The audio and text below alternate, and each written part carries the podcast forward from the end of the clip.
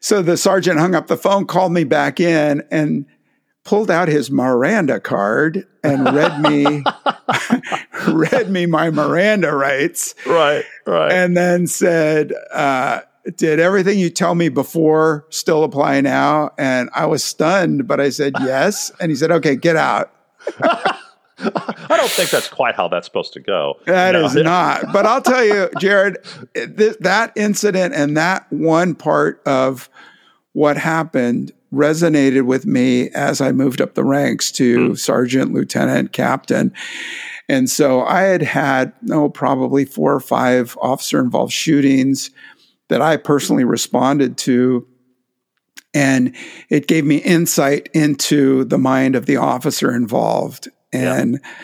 the procedures and a human aspect and uh, to be very careful in the follow up and not yeah. be that sergeant who did that with me. Welcome to the Hey Chaplain podcast. My name is Jared Altick, and I'm a chaplain with the police department. This podcast exists so that cops can hear encouragement from other cops. You might not talk directly to a police chaplain, but I'm hoping that you might listen to a chaplain talk to other cops about being a wiser, healthier person. From the LAPD to Scotland Yard, the guests on Hey Chaplain are giving you the wisdom gleaned from their experience so that you don't have to learn the hard way. Today, we continue our conversation with Jim Dudley from San Francisco. Jim was involved in an officer involved shooting as a patrolman in which he and his partner were nearly killed. We talk about how that incident has influenced him through the rest of his career and into retirement. We discuss how encouraging preparedness in the next generation is a great mission for older and retired officers. And then we shift to talking about some of the challenges in modern law enforcement and the city of San Francisco specifically. But we only talk about politics for a few moments because I had questions about the movie industry in California and its interaction and influence on law enforcement. Jim is a fellow movie buff and we talk about TV shows and movies that are set in San Francisco and how that impacted the police department. And Jim weighs in on what he says is the greatest cop TV show ever made. Here's Jim Dudley.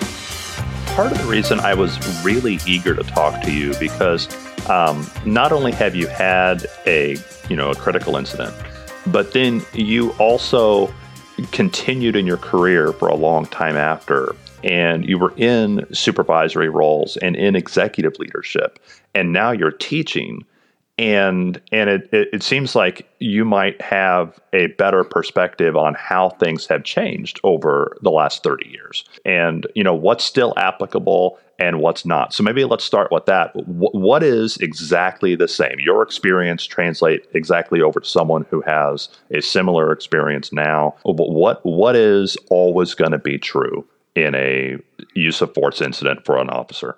Yeah, I think it starts with what the officer's going through immediately after the incident. What's two weeks when you're on vacation, or what's two weeks when something good is happening to you? It's nothing, it's a blink of an eye. But yeah. two weeks off post shooting is an eternity. And yeah all the things that affect the officer sleepless nights, uh, irritability, second guessing, hearing what people are saying. And people say the weirdest things after an incident like that. In, the, in that time period, I really struggled with whether or not I really wanted to continue being a cop. And yeah for me, you know, I'm a, a, Catholic, lifelong Catholic. Now I'm a 9/11 Catholic, right? I go, I go to church when I really need to, or something. There's an emergency. sorry to say, but uh, you know, I, I, felt the guilt. I felt like uh, maybe I should feel worse than I do. And then you meet with a psychologist, and you know they have their own their own thing, and and then at some point that officer has to reconcile internally but still you have all these external things happening yeah. right you're, you're going yeah. through this process you're, you're being interviewed you're waiting to be cleared you're going back for training to make sure that you're not hesitant using your weapon again that you're right. clear on all the rules of use of force the you know talking with your partner your family everything else right so so me as a supervisor um, all of those things are were on my mind in responding to those cases. Yeah. What has become different in the last 30 years, maybe good or bad? Yeah, so I was just going to there with with a peer uh, support plan. We had that in place at the time of my shooting, but uh, immediately after this, one guy came up to me and started asking me all these weird questions, and then I went over to look at the peer support sheet, and he was on it, mm. and I thought we need to do better training for peer yeah. support, and. Yeah. And I got involved in the program. I, I became a peer support officer as I moved up the ranks, I had more involvement, made sure that we were dedicating time and training to those officers. Uh, 100% uh, uh, advocate for uh, the psychological uh, support that we got for all officers, not just officers involved in critical incidents. I mean, you know, I'm sure through you know your countless responses to crisis that people, human beings, are not built to support, you know, this ongoing repetitive trauma, yeah. whether yes. personal through physical encounters or abuse or uh, these kinds of incidents, but also vicarious trauma, you know, interviewing child victims and and victims of uh, abuse or sexual assault. I mean, it, it is real. Your cup gets really full fast and unless you get some kind of help, it just keeps overflowing. So I've always been an advocate for that uh, throughout my career.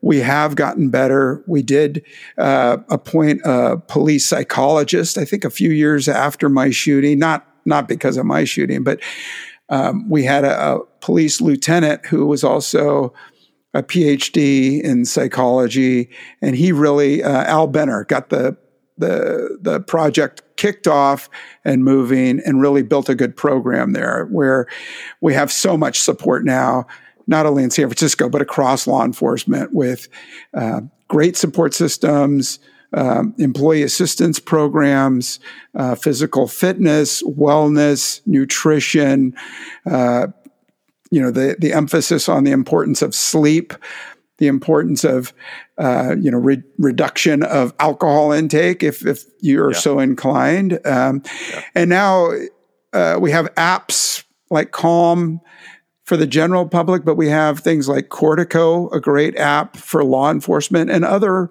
other apps where, and we have our, our national nine eight eight number. Yeah. Where if you feel like you're in a crisis or suicidal, you can pick up the phone and start talking to somebody. Yeah. And there's other great hotlines that um, they're answered by former law enforcement officers who know what you're talking about. Copline? Copline, right. Yeah, Copline. Yep. Thousands, thousand percent support better now. We have programs to smash the stigma of calling for mental health support. And I think the big drawback remains that cops feel like their identity may be suspended or they'll yeah. be drummed out if they ask for help uh, and it becomes public or or gets to the point where they need medication or you know we're, we're carrying firearms and we have the authority to deprive people of their freedoms and to use force up to lethal force so um, you know when we talk about mental health, uh, that's a big concern for for cops, and so they they think long and hard before they seek help, and and unfortunately, some people don't seek help despite all these resources. If there's something in your law enforcement career that's affecting you in some weird kind of way, and you recognize that this isn't normal and it's bothering you, there's mm-hmm. never been a better time to ask for help. There's no guarantee that everyone will respond the way they ought to respond to you, but but overall, more people are willing to to to give you good help and not just throw you away or think less of you that that that it that climate has never been better than it is now in my opinion. Yeah no i think you're right. You served for th- 32 years and now you continue to be involved helping police with your podcasting and your teaching. Why do you keep involved? Why don't you just go fishing somewhere and, you know, ride off into the sunset? yes, uh, because uh, you know if I stopped, maybe they'd start throwing dirt on top of me. Um, no, I, I, I think that uh, that incident crystallized um, how important it was to be totally invested in training and how to be 100% on board. And I'll tell you, there are cops, there are great cops out there, great social cops and great hardworking law enforcement cops. And the crossover between those two is, I wouldn't say it's rare, but I mean, you know who those people are when you work with them, right? You can have a beer with them, talk football, movies, have a great time with them. And when they're at work, they're 100% doing their research, keeping up with the changes, the technology, all that, and doing a great job. And so I guess my goal was to make that uh, more prevalent in our profession, to truly be professionals. And I guess it crystallized for me to be an advocate of law enforcement officers, to, to yeah better prepare them. And I never pushed my own two sons to join the police department. They both joined on their own. One of them, the first one surprised me when he, he was go- in college still and he came home and told me, Hey, I took the test today. I think I did really well. I said, Oh, that's great. We are talking. I said, What, what was the subject? He said, It was the police test. And I was floored. he never told me he applied, never told me he was going to take the test. And he's a, he's a great cop and he's a he's got a great circle of social friends and my younger son same thing. If anything he's more gregarious and and just uh, so affable and i'm so proud of both of them and they're both great cops too. And so i guess that's what i'm uh, I advocate for. Um, I'm a mentor to a lot of my students. I try to share my experiences in my podcasts, not to brag about them, but to to share my experiences. Right. I think too many people in my boat who do retire, they leave and they take all these great experiences with yes. them, and it's a shame. We need to we need to pass that on to the next generation. I'm a big proponent. You've heard me, and yeah. um, I think I think more of us should do it. I think more of us should um, pitch in when we can, be mentors, volunteer. I, believe me, I don't teach because of the pay. I have a I have a great pension, a great retirement, but I really do enjoy the energy of the students. I do enjoy in in the environment we're in now, where you know, there's some indoctrination going on. And when I teach and I tell uh, the students the realities and show them the data, I see so many aha moments. Yeah. Where yeah. I I think I'm converting some to saying, okay, wow, that you know, he's being neutral as he can, but giving out the data yeah. and showing why. You know, for for example, the there's such huge criticism on law enforcement today about uh, bias and uh, inequality in in policing, and we look at, for instance, homicide solvability rates, mm-hmm. and we look at homicide solvability higher in white and Asian communities, but lower in black and brown communities. But there's reasons for that, and we can point to technology like ShotSpotter that hears shots, sends dispatch, police car gets there, rounds on the street, maybe a body on the street, and still no one in that community's picked up the phone and called 911. Hmm. Yeah. And so when we when we discuss that in class, you know, it's the responsibility of law enforcement to build community trust too. But you can only reach out so far and you need to have the other side reach back. Yeah. And in some of those communities, when there's no cooperation, how do you solve a homicide with no evidence, no witness, no license plate, no description, nothing yeah. to go on. So, I mean, when we look behind those headlines, there's more to it than these two percentages of solvability rates and and to determine that police just don't care in some of these communities because yeah. that's yeah. not the truth. Yeah, a lot of the narratives today are overly simplistic and uh, prejudiced against law enforcement, and that's uh, ultimately unhelpful because yeah. if you're if you're in trouble, there's only so many places you can call that can actually send help. And right. so, so yeah. So tell me, do you feel optimistic about like the students you're seeing now? How do you feel about the future of law enforcement? I am totally optimistic. I've uh, teamed up with uh, Rob Kate from Interview Now. I've teamed up with uh, Janae Gasparini, a police officer and uh, professor in New York. And we've done presentations on reaching out to Gen Z and changing the way we're training and changing the paradigm of, you know, you asked me at the start of the show, how, how was it 40 years ago? How did you do it? What, what kind of training did you get? What kind of force options did you have? We really need to do a paradigm shift to looking at pedagogy from a different standpoint of standing up in front of a classroom and talking for an hour mm-hmm. and hoping all the students in the room caught all of it. I mean, multimedia, yeah. experiential learning, small group learning, repetition, video. You know, people learn different ways, and and we're doing that now. We're trying to get that at police academies. Um, we're appealing to young people who who really have a fear of the unknown. Right? There's that imposter syndrome that's really yeah. prevalent among a lot of our kids, especially since COVID. Right? I think COVID was a kick in the gut to a lot of kids that hurt their confidence. And so, you know, here we are three years removed from 2020. So if you had a 16 year old in high school, they're, they're our audience now uh, to get into law enforcement careers, but we've got to make it uh, safe. We've got to demystify it for them.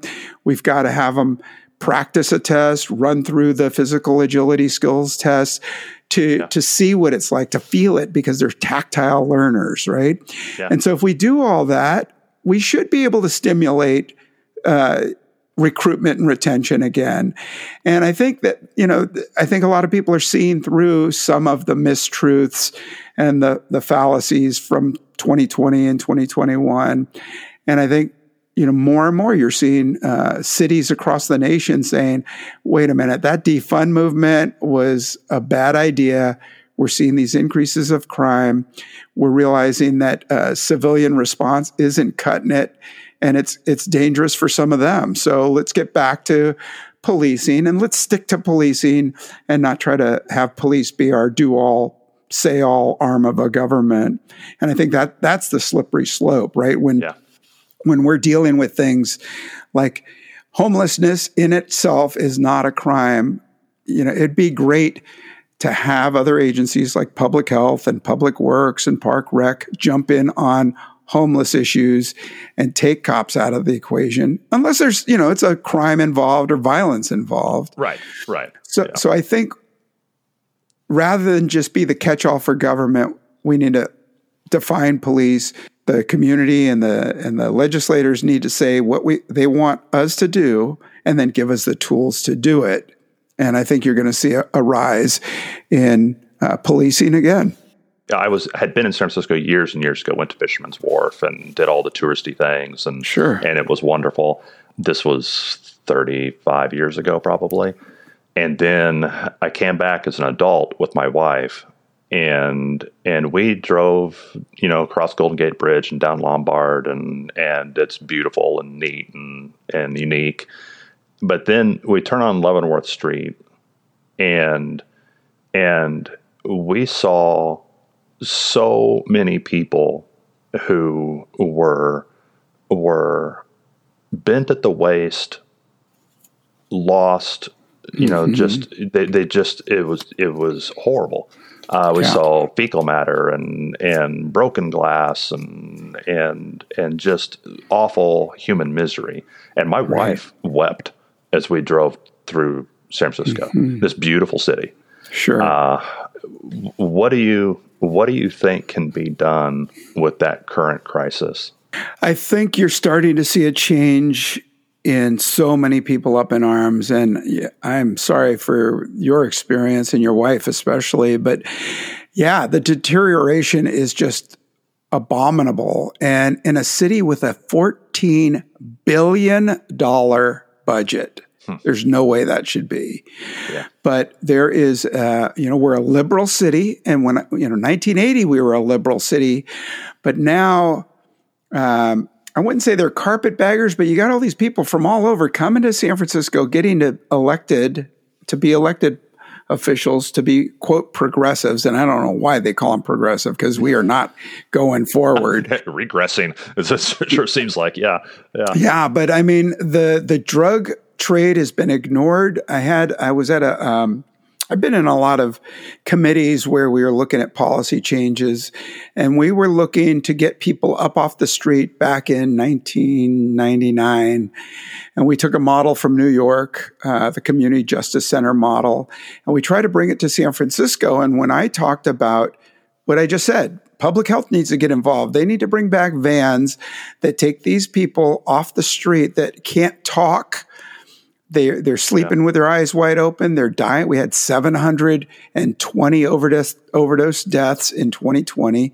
Yeah. Get them off the street and take them to a rehab facility and bring back the ordinance that said if you're like that three times within 30 days, then you go to a mandatory restrained clinic.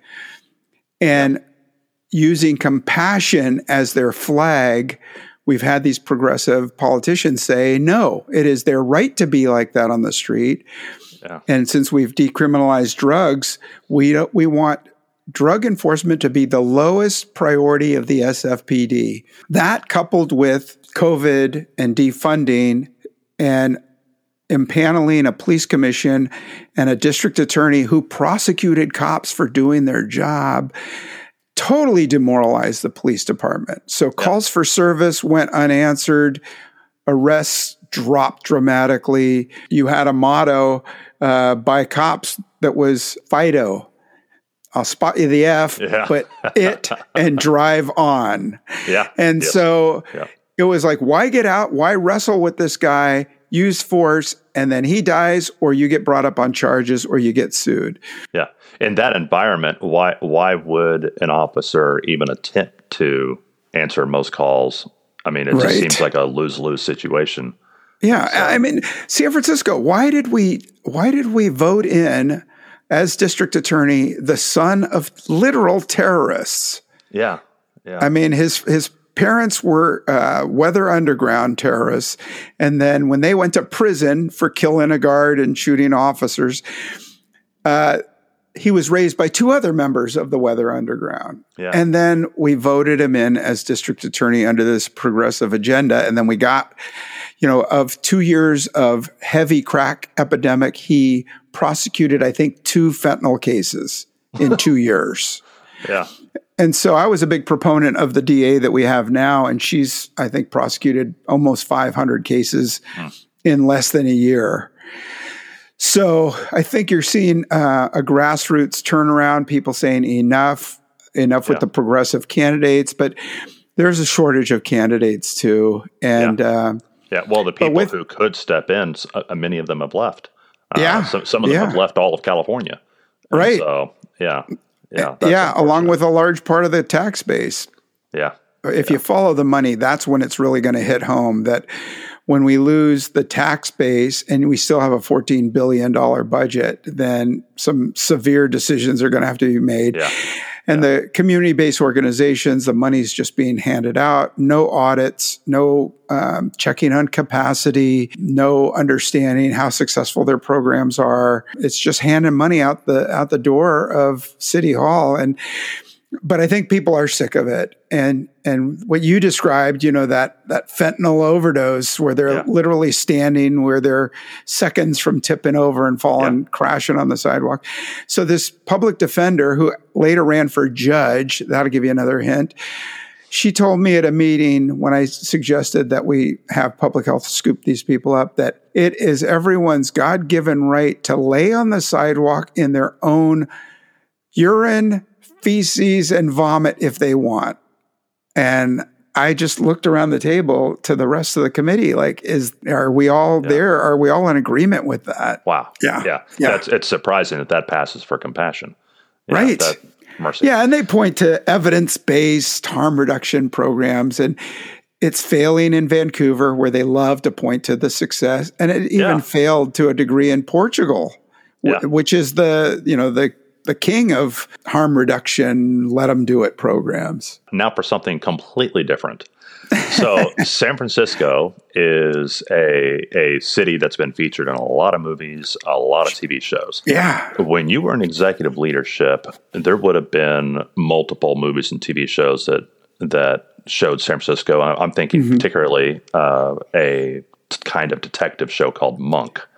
Um, oh, huh? Yeah.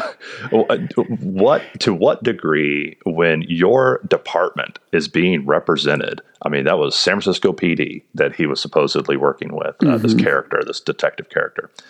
To what degree uh, does that help or hurt a department? I mean, how do you guys feel about it? Were you are you consulted at all on what they're going to put in the TV show and how they're going to represent your city? You know, the fictionalized version of San Francisco slash Vancouver slash LA or wherever else they're filming.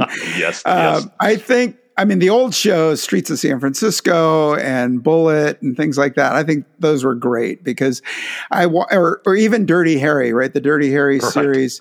I, I look at those sometimes and say, Hey, that's my office, or I worked in that office. I yeah. mean, they're real, real scenes and then you get the Nash Bridges, where you know it's it's Miami Vice in San Francisco, and uh, you know half of it's not even filmed here. Yeah, who yeah. cares? But I mean, the ones where and Monk, you know, uh, comedy slash mystery show. Right, I, right. I ran into them filming in Chinatown one day, and I, I had a chat with the guy who played.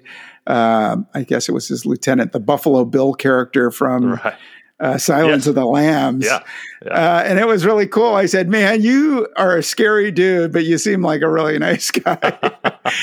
but uh, yeah, I was never, I, I never watched that show so much, but with the, uh, the chase scenes and things like that, I remember the the Rock mm-hmm. with some of their explosions and the Hulk uh, that was filmed in San Francisco you know, I think the story's the story, but I think people still see the background and say, "Oh, I want to go there. I want to go there." But yeah. I haven't seen, you know, any really harmful shows based in San Francisco like this.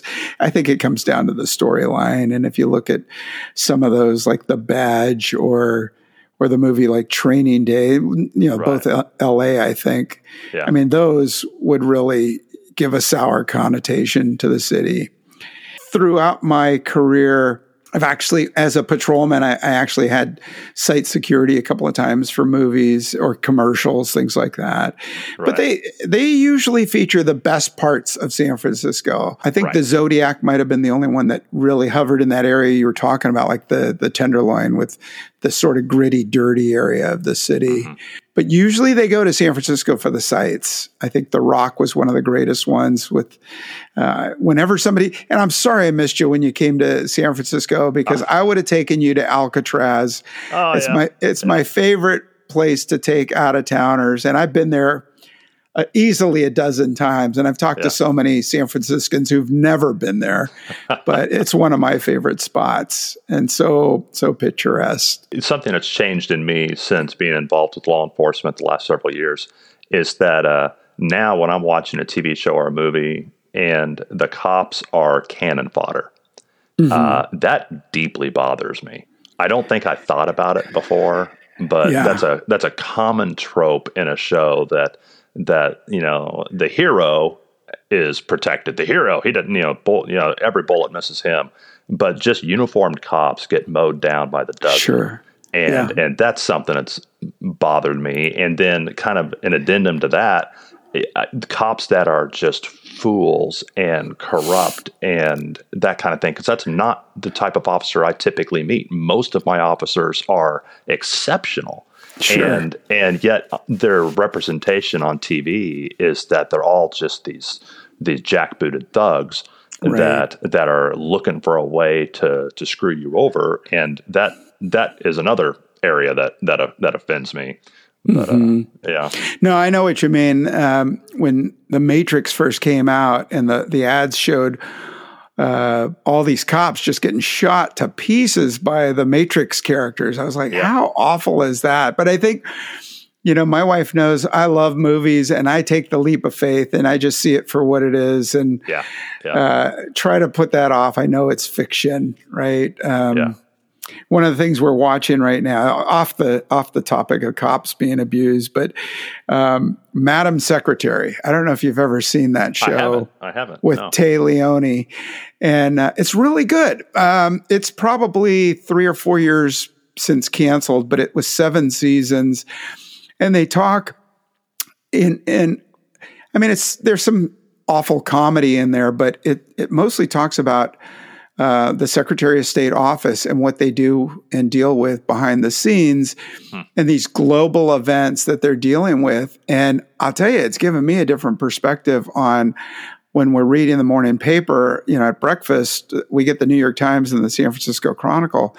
And some of these things that happen uh, in other countries, I'm like, wow, this, I mean, that, this is real, right? When, when something that comes up you can see the direct effect on the United States and how we have to intervene, right? Yeah.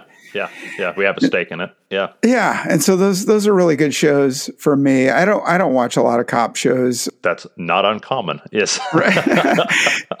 Students ask me, are there any that really relate to policing as real? And I really do think The Wire from yeah. um, you know Baltimore. Yep. Hundred percent. We watched the first season, and I told my wife, "Gosh, I wish everybody saw this because it is so real. The, you know, the public housing and the drug dealing and the you know enlisting these young kids uh, and their motivation to get out of poverty and all that. That is so real. Yeah. And the cops' frustration, yeah, just as real."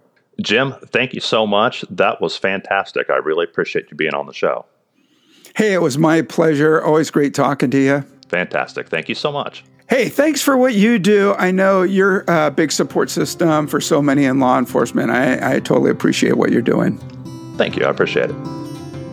Jim mentioned that far too many cops retire and then take all of their great experience and hard earned wisdom with them. First, thank you, Jim, that you are in the classroom and on your podcast sharing with the next generations of law enforcement officers. Second, that's the central part of what I'm doing here with the Hey Chaplain podcast. I've spent years now hunting for wise cops who are willing to share what they've learned and what they've seen so that I could understand law enforcement better. That helps me out as a police chaplain. The podcast is a way to capture that and share it with 10,000 of my closest friends. The only problem is that there's something like 700,000 cops in America and countless retired cops, soon to be cops, and friends and family members of law enforcement. Then you can multiply all of that across multiple countries around the world. So please help me spread this wisdom and experience around to as many police as possible. Tell people about the show. Leave a five star rating and a nice review on the podcast platforms like Apple Podcasts contact me and I'll send you a Hey Chaplain magnet to put on the refrigerator at the police station. Buy me a virtual coffee so that I can buy more magnets to put on the refrigerators at all the police stations. I want cops to hear these conversations, and I want them to be healthy both now and after they retire. I believe that this podcast is going to be part of reaching that goal, and I'm thankful to you for helping me out. On the next episode of Hey Chaplain. I expect the bad guy to lie to me. Uh-huh. And so the first time the bad guy lies about something, they would catch him and say, You're lying. If you continue to lie to me, I'm going to take you to prison. I could care less about a lie. I let that, I just put that in the back of my head while I'm still interviewing uh-huh. and uh, let him tell three or four or five lies. Um, it's okay. I expect to get lied to. And guess what? If the roles were reversed and I was sitting in his spot, I would probably lie too little children, we don't teach them to lie. I mean, from day one, they want to point the finger at somebody else or say it right. wasn't me or it fell on its own. Um, they don't want to admit, yes, mom and dad, I'm the one that disobeyed you and I broke this item. Well, the bad guy does the same thing. And so I let him lie, and then I would start bringing out the evidence. I go, yeah, I know you mentioned that. Um, I know that not to be true because of this, this, and this. And so I tell you what, let's start all over again and let's tell the truth this time.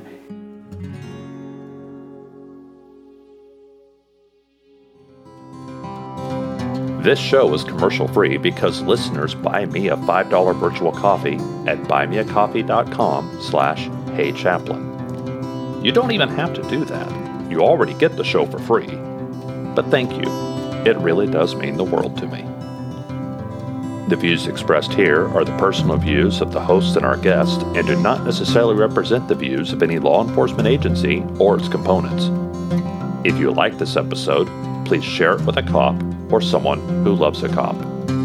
Thank you for listening to Hey Chaplain, and as always, pray for peace in our city.